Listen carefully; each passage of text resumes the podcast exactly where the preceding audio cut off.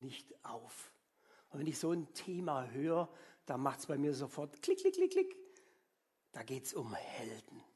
Helden, wie man sie aus Filmen kennt, die einfach nicht aufgeben, die durchgehen, in hoffnungslosen Lagen wirklich noch den Mann oder die Frau stehen. Ich denke da an meinen Lieblingsfilm Matrix und Neo, der wirklich dann die Agenten besiegt. Die Spartaner 300, ab gegen die Perser. Alle Marvel-Filme mit Iron Man, Thor, Hulk, Galaxy Man und was weiß ich was alles. Ja? Und da geht richtig was ab. Und es ist auch alles immer super dramatisch. Aber ist euch auch schon mal aufgefallen, dass meistens das super dramatisch meistens nur durch diese coole Musik im Hintergrund kommt? Wenn so eine Heldenmusik kommt, da wird einfach alles spannend.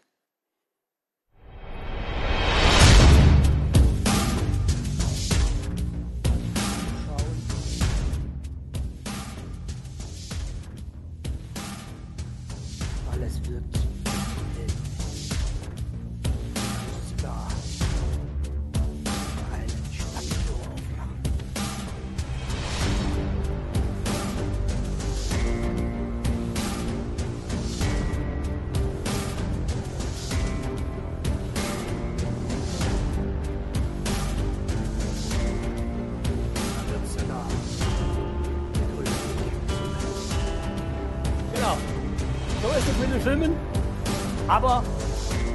bei uns natürlich um echte Helden gehen.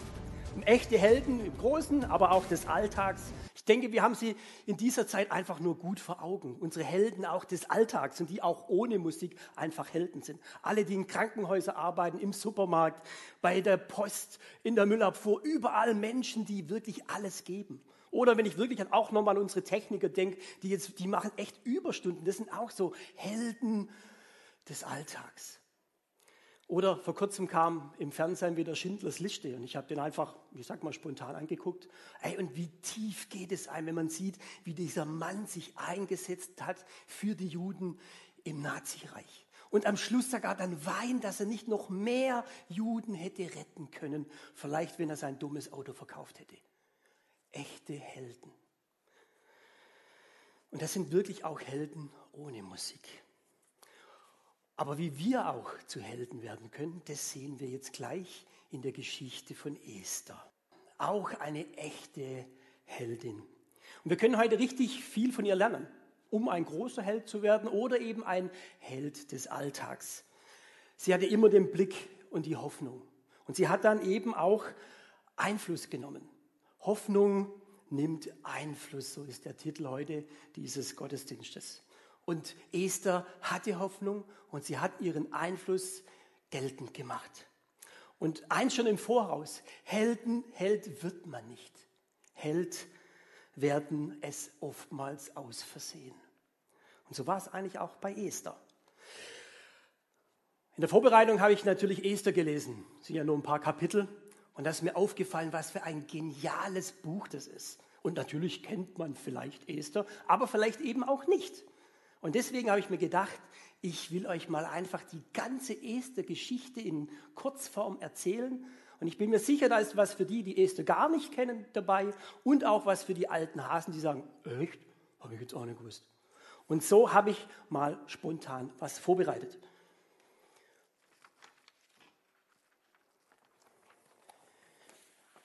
Die Geschichte beginnt 483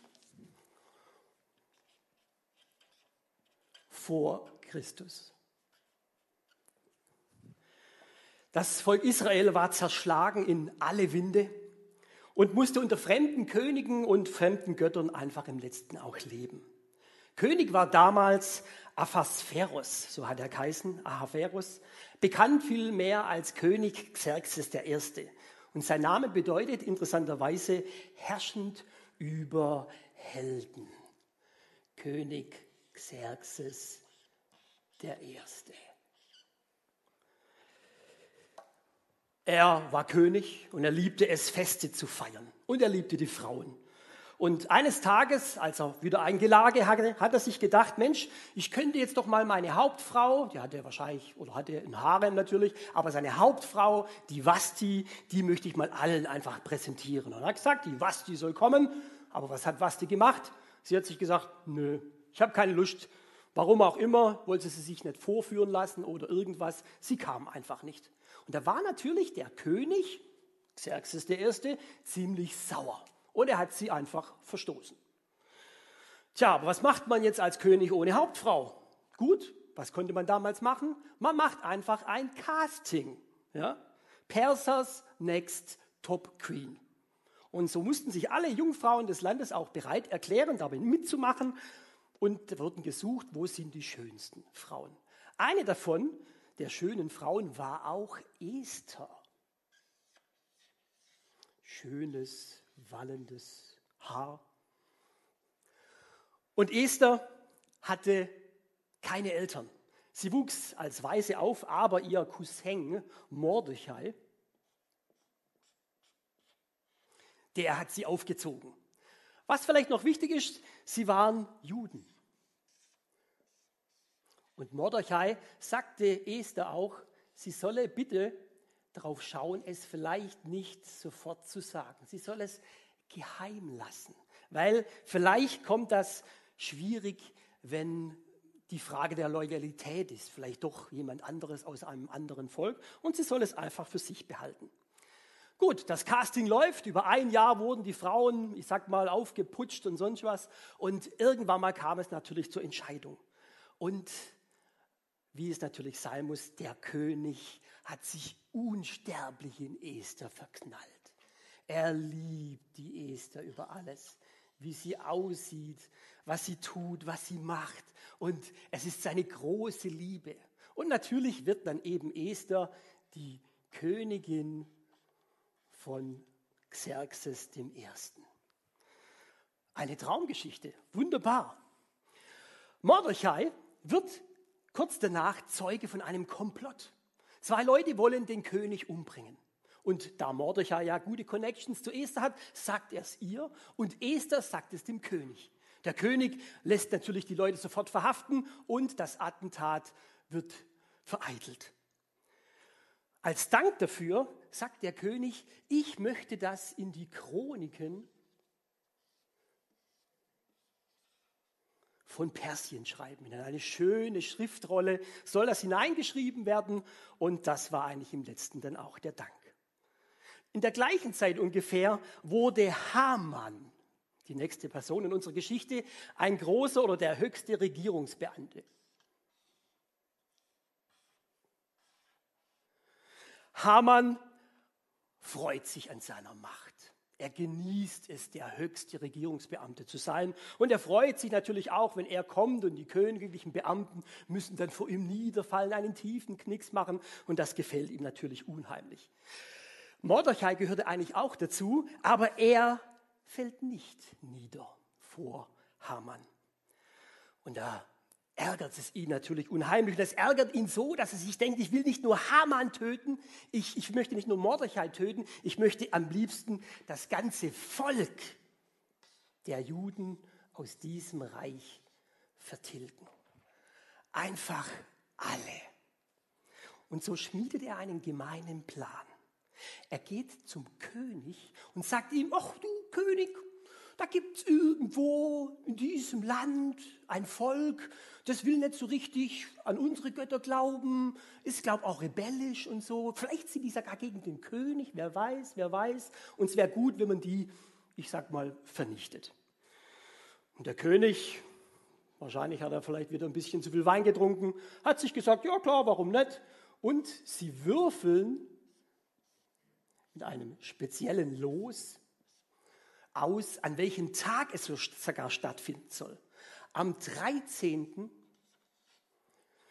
Am 13. Adar, das ist ein jüdischer Monatsname, werfen sie eben das Los und erlassen dann ein Gesetz, das besagt, dass an diesem Tag darf man alle Juden töten. Und das ist dann ein Gesetz, das erlassen wurde, in alle Länder des Meder- und Persischen Reiches geschickt worden sind. Und so ein Gesetz der Meder und Perser war natürlich unwiderruflich. Jetzt gab es eigentlich keine Hoffnung mehr für das Volk der Juden in diesem persisch-mederischen Reich. Aber es gab noch die Esther.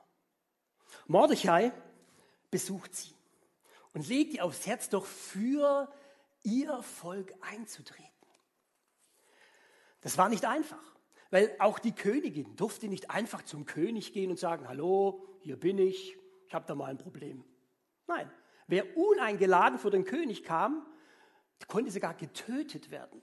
Außer er hat seinen goldenen Zepter gereicht und wenn man ihn dann berühren konnte, dann war das okay. Aber das war ein Risiko. Er hätte sie, wenn er schlecht gelaunt ist zum Beispiel, hätte er sie auch töten lassen können. Und so ringen sie natürlich, wie sollen sie es machen? Und Mordechai sagt dann einen sehr wichtigen Satz, der auch sehr gewichtig ist in diesem Buch. Er sagt zu Esther, wer weiß, ob du nicht gerade um dieser Zeit willen zur königlichen Würde gekommen bist. Wer weiß, ob du nicht gerade um dieser Zeit willen zur königlichen Würde gekommen bist. Und Esther wird überzeugt, sie tut es. Und sie bittet natürlich auch, dass das ganze Volk in Susa, das war die Hauptstadt, wo äh, der König und die Königin auch gelebt haben, dass diese fasten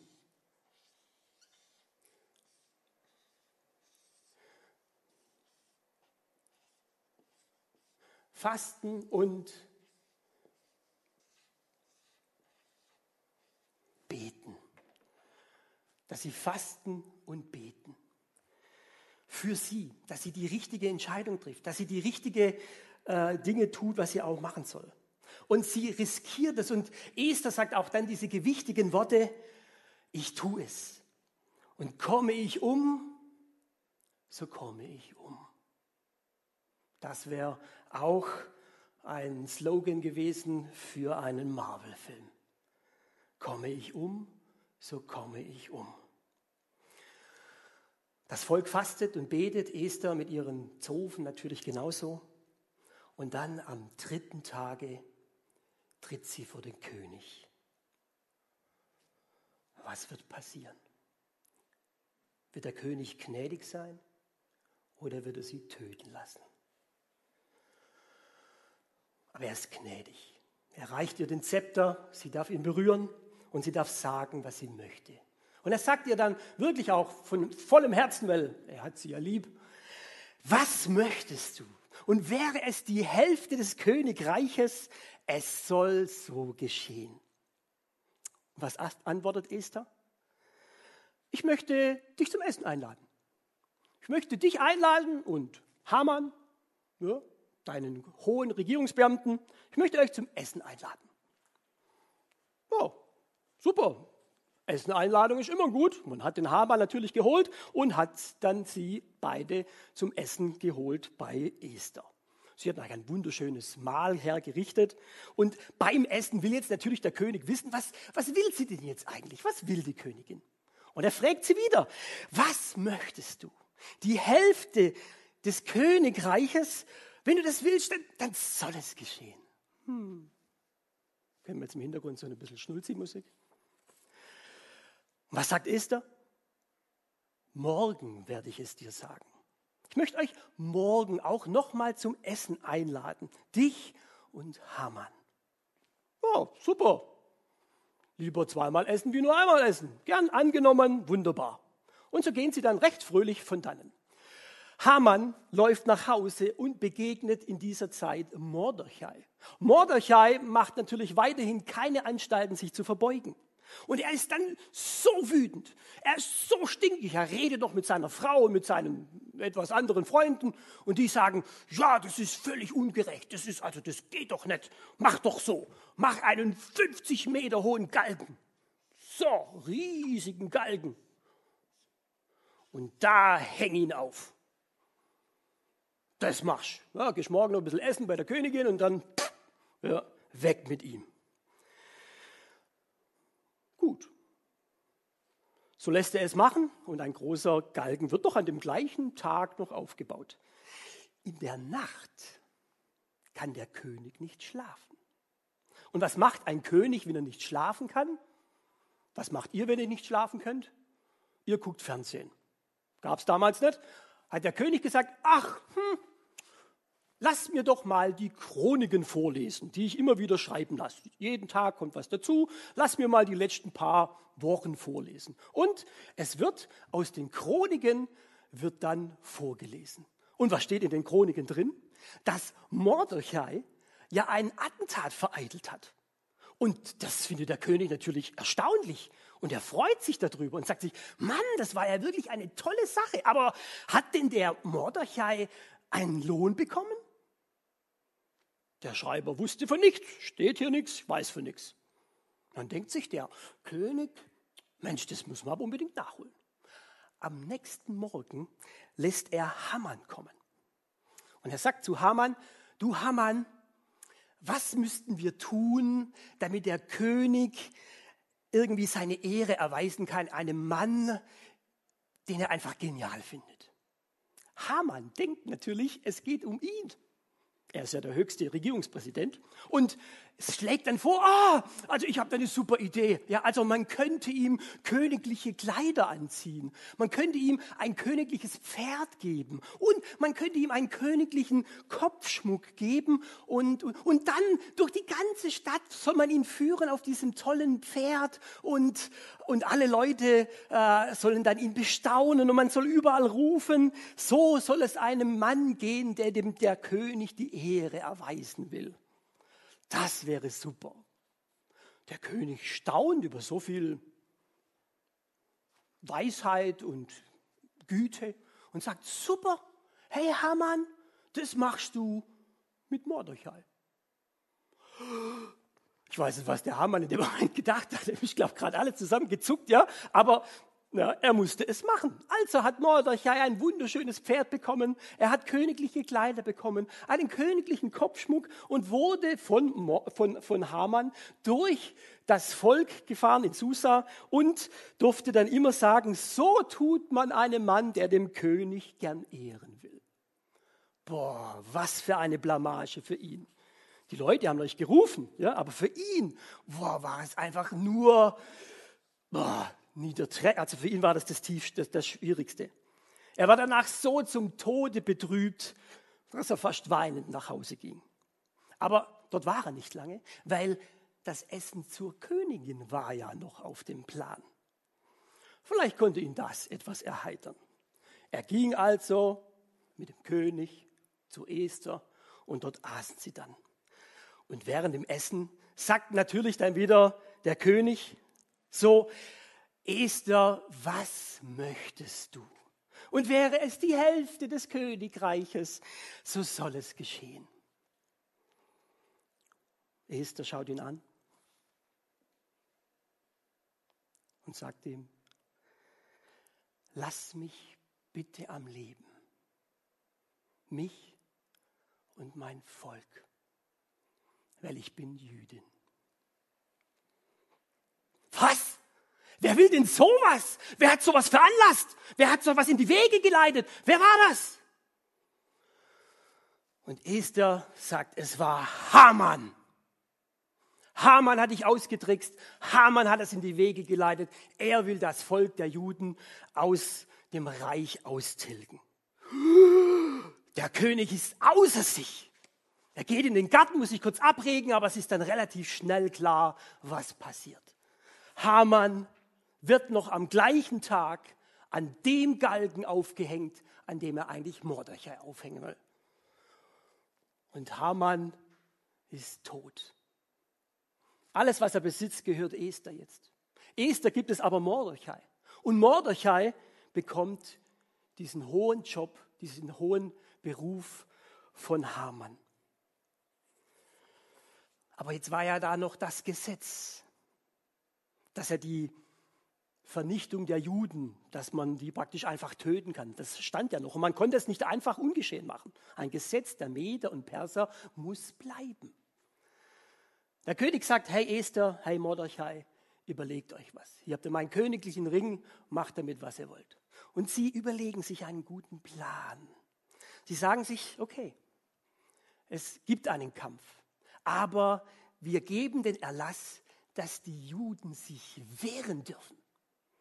Ihr dürft mit allem, was ihr habt, euch wehren. Das heißt, das andere Gesetz bleibt stehen, aber ein größeres wird darüber gegeben. Und so kommt es dann tatsächlich an dem 13. Adar, kommt es dann tatsächlich zum Kampf. Und es wird gefeitet, einen ganzen Tag lang. In Susa werden sogar zwei Tage gefeitet. Und am Schluss gewinnen aber dann die Juden. Und alle Widersachen sind eigentlich getötet. Und es gibt ein großes Fest. Am 14. und am 15. Adar wird gefeiert, weil sie die Auslöschung der Juden, der Juden verhindert haben. Sie haben gekämpft und sie dürften leben. Und jetzt kommt das Spannende. Dieses Fest wird bis zum heutigen Tag in Israel gefeiert. Und man nennt es Purim. Purim, so wie das Los geheißen hat, das Haman geworfen hat. Und es ist ein großes Fest, ein sehr ausgelassenes Fest. Es geht über zwei Tage eben. Man, die Kinder verkleiden sich, manchmal auch die Erwachsenen. Und ganz spannend, man isst Hamantaschen. Ich habe mal spontan die Lydia gefragt, du sag mal, was muss man da machen? Und meine Tochter, sie hat mir dann das Rezept gegeben und die, meine Tochter hat es dann nachgebacken. So sehen Hamantaschen aus. Mürbe, Mürbeteig, normalerweise ist Mohn drin, ähm, wir haben jetzt mal Himbeer reingemacht, das ist auch so eine Version. Also ich als Schwabe hätte eigentlich da ein Schnitzel reingemacht, dann hätte man nur eine kleine Maultasche gehabt, gell? Ja. Aber so sehen Hamantaschen aus. Und Hamantaschen, seht ihr schon, die sind, haben eine bestimmte Form. Sie sind nämlich dreieckig. Und wenn man so ein bisschen rumschaut, woher kommt dieses Dreieckige? Und ihr seht es vielleicht schon. Es kommt nämlich entweder von dem Würfel, ja, man müsste es vielleicht dann so machen, ja, von dem Würfel, das er geworfen hat, könnte sein, dass er so eine dreieckige Form hatte, oder es kommt eben von einem besonderen Hut, den der Hamann immer auf hatte, wäre die zweite Version, oder vielleicht auch, und das ist eben das Spannende, dass auf Hebräisch Hamann-Taschen Hamann-Ohren heißen. Vielleicht hatte er so spitze Ohren, so ein bisschen wie Spock, keine Ahnung. Ja? Auf jeden Fall total witzig, ja, dass die Juden bis heute Hamantaschen essen und verspeisen quasi ihren Feind. Ja. Also echt spannend.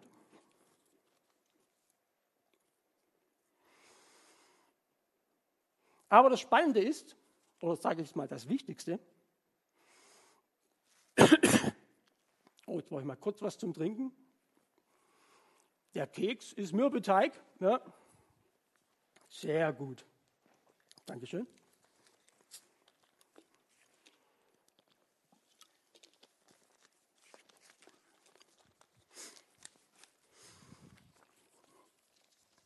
Aber im Wesentlichen stehen natürlich nicht die Hamantaschen im Vordergrund, sondern natürlich das, so wie es in Esther 9, Vers 22 aussteht, Gott hat ihre Schmerzen in Freude und Leid in Festtage verwandelt.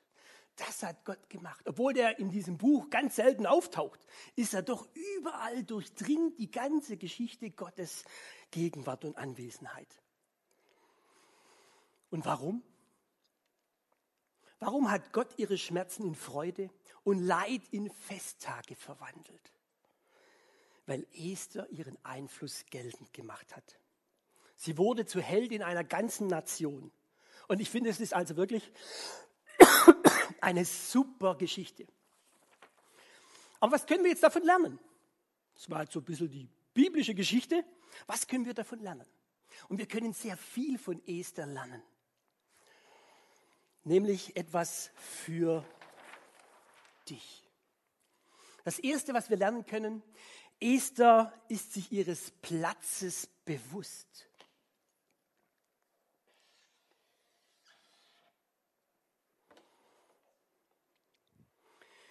Wie heißt es nochmal in, e, äh, Esther 4? Wer weiß, wer weiß, ob du nicht gerade um dieser Zeit willen zur königlichen Würde gekommen bist.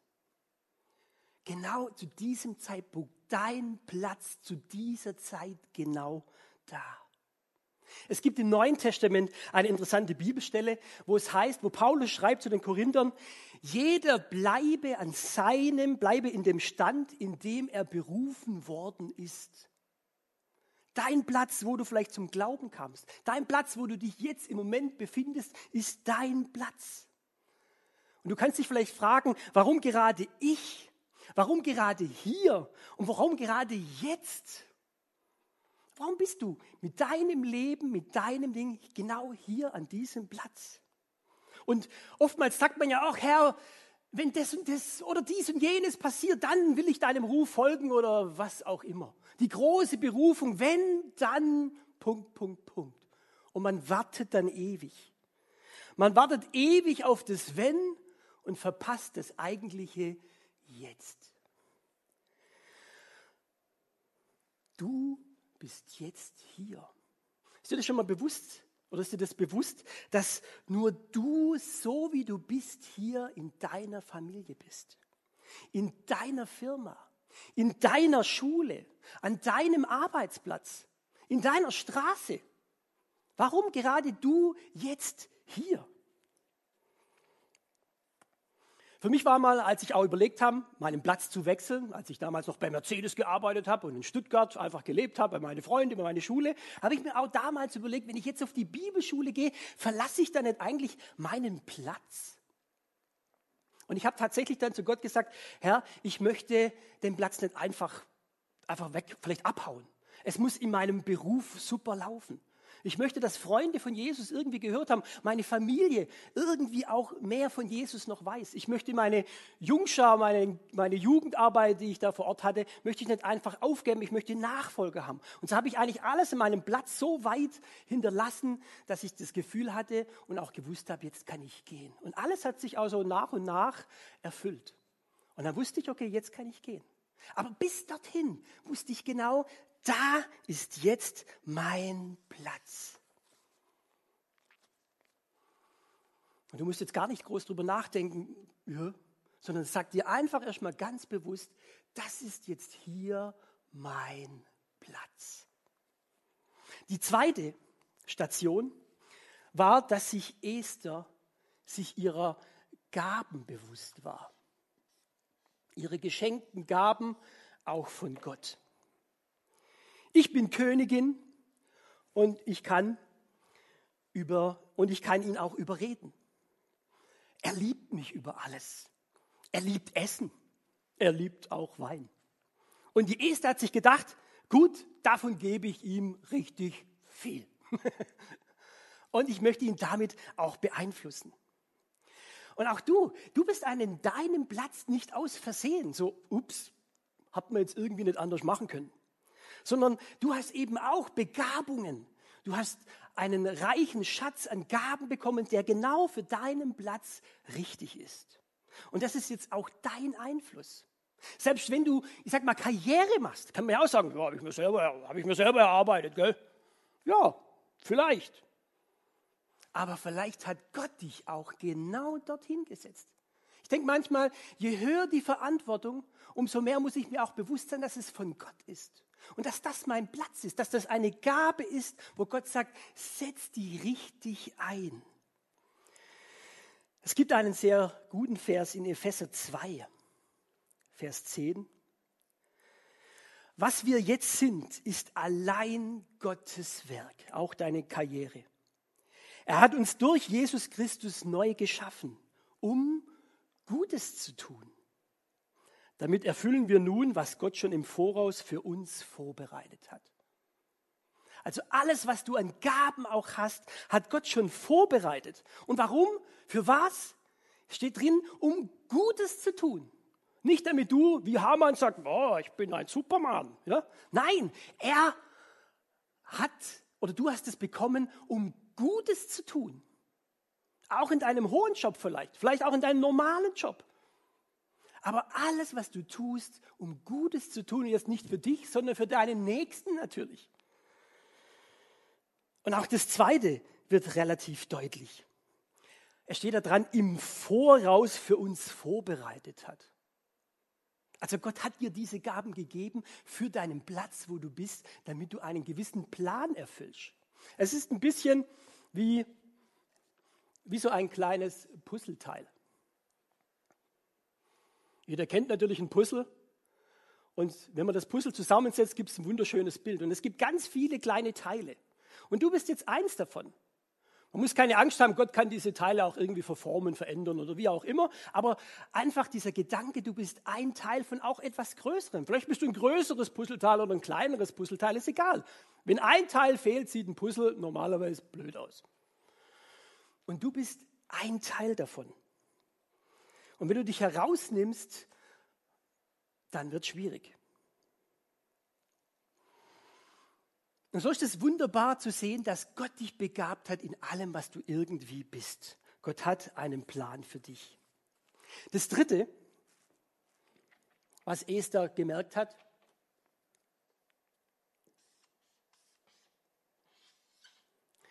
sie hat die Not gesehen. Bei Esther war es natürlich nicht schwer. Es ging darum, ein Volk zu retten. Es ging um Leben und Tod. Aber eigentlich ist es auch für uns jetzt nicht so schwer. Wo brauchen Menschen dich? Also warum bist du in deiner Position? Warum bist du in deiner Familie? Warum bist du in deinem Sportverein? Warum bist du dort, wo du bist? Warum? In der Corona-Krise haben wir schon gesehen, man sieht plötzlich schon mehr die Nöte. Man geht vielleicht für die Nachbarin einkaufen, wenn man merkt, die kann das vielleicht nicht. Und ist doch schön. Aber man sieht natürlich auch, wo Nöte sind, warum Leute, ich sag mal tatsächlich jetzt Klopapier hamstern. Warum machen die das? weil sie natürlich eine innere Not haben. Sie brauchen Sicherheit. Vielleicht auch die Not, bei uns hat man das vielleicht jetzt nicht ganz so gespürt, zumindest hier in Waldshut, wo wir nicht ganz so viele äh, Corona-Tote auch hatten, zum Glück oder Gott sei Dank. Aber wenn du jetzt in Bergamo gelebt hättest, da, da, um, da wäre es um alles gegangen, da hätte man gemerkt, die Not ist Hilfe, ich möchte nicht sterben. Und wenn uns das manchmal auch schwerfällt, unser, unser, um zu sehen, wo eine Not ist, dann, dann kann man wirklich auch mal beten und sagen, Herr, öffne mir die Augen, für welche Not bin ich hier in meiner Firma, hier in meiner Straße. Zeig mir das einfach. Und ich sage mal hier so die Schwarzwälder, ja, die Wutachtäler, da hat man das Gefühl, keine Probleme. Also wird kaum drüber geredet oder wenig.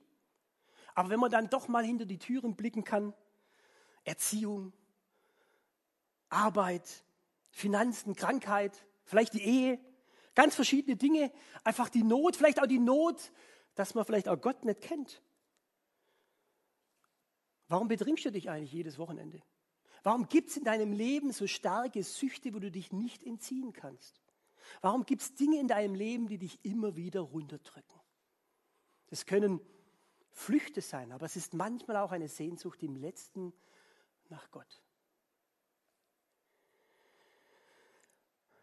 Ich habe für meinen Teil auch gesagt, hey, ich möchte auch die Not anderer Länder sehen. Und ich habe mir es vorgenommen, ab 2021 möchte ich jedes Jahr einen Missionseinsatz machen, irgendwo in einem anderen Land. Da kriegst du einen Horizont. Ich glaube, da werde ich dann die Not sehen, ohne dass ich irgendwo, weiß weiß ich, was machen muss. Wer geht mit? Schreib mir eine E-Mail. Ich nehme dich mit. Vierte Station. Auch spannend. Sie hat den Zeitpunkt erkannt.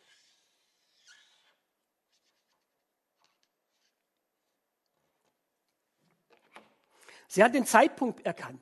Sie ist nicht einfach zum König hier reingegangen und hat gesagt, hey, jetzt habt ihr ein Problem, ich sag jetzt mal, was geht.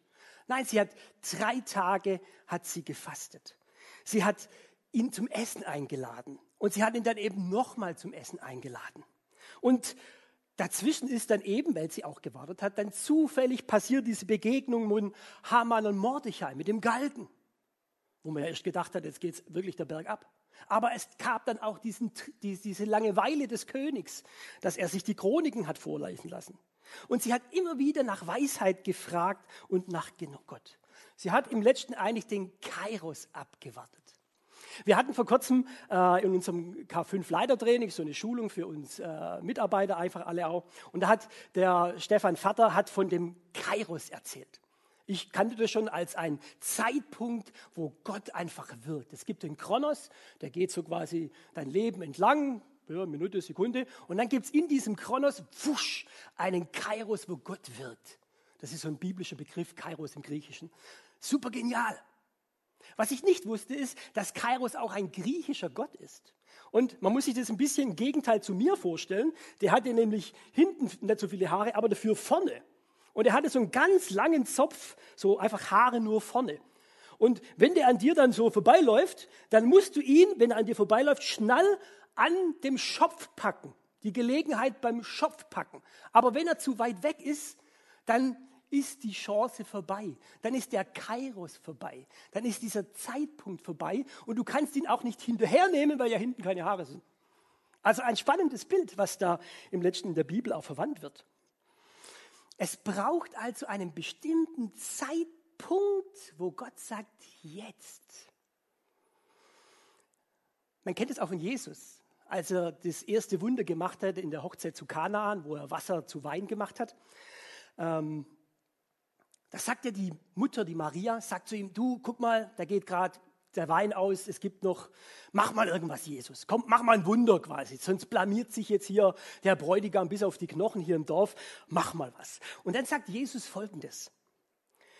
Jesus antwortete ihr, es ist nicht deine Sache, mir zu sagen, was ich tun soll. Meine Zeit, ja, mein Kairos, ist noch nicht gekommen. Hey, das sagt Jesus zu seiner Mutter, die er wirklich über alles liebt hat. Hey, es ist nicht deine Sache, zu mir zu sagen, was ich tun soll. Vor allem nicht, wann. Den Kairos, den weißt du nicht, den weiß nur ich. Also halte ich raus. Und fünf Minuten später verwandelt er dann 600 Liter Wasser in Wein. Also geht ja. Und so ist es ja ganz oft, wir haben vielleicht ein Gespräch und ich überlege, soll ich ihm jetzt vielleicht was Ermutigendes sagen? Soll ich ihm vielleicht was von Gott erzählen? Soll ich vielleicht für ihn beten oder irgendwas? Und man ringt ja immer so, ähm, äh, soll, ich jetzt, soll ich jetzt nicht? Ja, kann ja auch eine Einladung sein oder sonst irgendwas. Und diese Unsicherheit, die treibt uns im letzten eigentlich ins Gebet. In eine enge Beziehung zu Gott. Das Schöne ist, auch bei Gott, Gott schenkt uns immer wieder diese Kairosse. Also die kommen dann wieder schon mal wieder vorbei. Man muss jetzt keinen Zwang haben, wenn ich jetzt die Möglichkeit verpasst habe, dann war es das für immer. Ja, so ist es natürlich nicht. Gott schenkt auch wieder die zweite, dritte oder auch die vierte Chance. Aber es ist spannend zu ringen, zu sagen, hey, wann ist der Zeitpunkt, wo Gott mich gebrauchen möchte? Und dann kommt natürlich die fünfte. Die fünfte Station ist die Na, erkennt man es? Ist ein Muckerbatscher. Ja? Ja? Dann muss ich am Schluss natürlich auch zuschlagen. Ja? Wenn ich diese Möglichkeit spüre, wenn sie da ist, dann sage ich, okay, jetzt aber. Ja? Bei Esther, es ist Hamann. Ja? Zack, raus. Der Verräter ist entlarvt. Aber natürlich auch positiv. Jetzt zu sagen, hey, das habe ich wirklich gut gemacht. Ja? Ein super schönes Geschenk, irgendwas, einen wichtigen Anruf zu machen und die Postkarte in den Briefkasten zu werfen. Und man erlebt es ja immer wieder mal auch, ja, dass man irgendwelche Dinge tut und jetzt kommt ja der spannende Satz, Mensch, du, das habe ich genau jetzt, habe ich das gebraucht. Und da merkt man, hey, hey, solche Erlebnisse hattet ihr auch schon. Ja, und dann sagst, hey, cool, Gott hat mich gebraucht, genau zur richtigen Zeit, in meinem Platz mit meinen Gaben habe ich die Not gesehen und dann habe ich den Zeitpunkt abgewartet und dann konnte ich zuschlagen im positiven Sinn. Ich lese euch mal Epheser 5, Vers 15 bis 19 vor. Da wird das schön zusammengefasst auch nochmal. Achtet also genau darauf, wie ihr lebt. Nicht wie Unwissende, sondern wie weise Menschen. Nutzt die Zeit, den Kairos, so gut ihr könnt, denn wir leben in einer schlimmen Zeit. Kronos. Seid nicht verbohrt, sondern begreift, was der Herr von euch will. Eure Begabungen, euer Platz, die Not zu sehen. Und er sagt dann auch, betrinkt euch nicht. Das führt nur zu einem ausschweifenden Leben. Lasst euch vielmehr von Gottes Geist erfüllen. Ermutigt einander mit, durch Psalmen, Lobgesänge und Lieder, wie sie euch Gottes Geist geschenkt hat. Batsch! Der Mugebatscher. Ja? Ermutigt einander, helft einander. Und so können wir das eigentlich zusammenfassend wirklich auch sehen. Das gilt für dich auch, um ein Held zu werden. Sei das jetzt im Kleinen, deiner Familie, deiner Straße, in deiner Schule oder vielleicht auch im Großen, weil du eine gewichtige Position hast. Politiker bist, Bürgermeister, Ministerpräsident, vielleicht sogar Bundeskanzlerin oder Bundeskanzler. Wenn wir diese Sachen einfach vor Augen haben, du bist genau, du bist genau am richtigen Platz. Sei dir deiner Gaben bewusst. Achte auf die Not der Menschen um dich herum. Warte auf den richtigen Kairos und dann schlag zu. Und dann kannst du ein Held werden, auch ohne Musik. Braucht kein Mensch. Und wer weiß, vielleicht gibt es dann irgendwann mal auch Kekse, die nach deinen Feinden benannt werden. Oder vielleicht ein Fest, das gefeiert wird, weil du Einfluss genommen hast. Weil du Einfluss genommen hast und Hoffnung gegeben hast. Amen.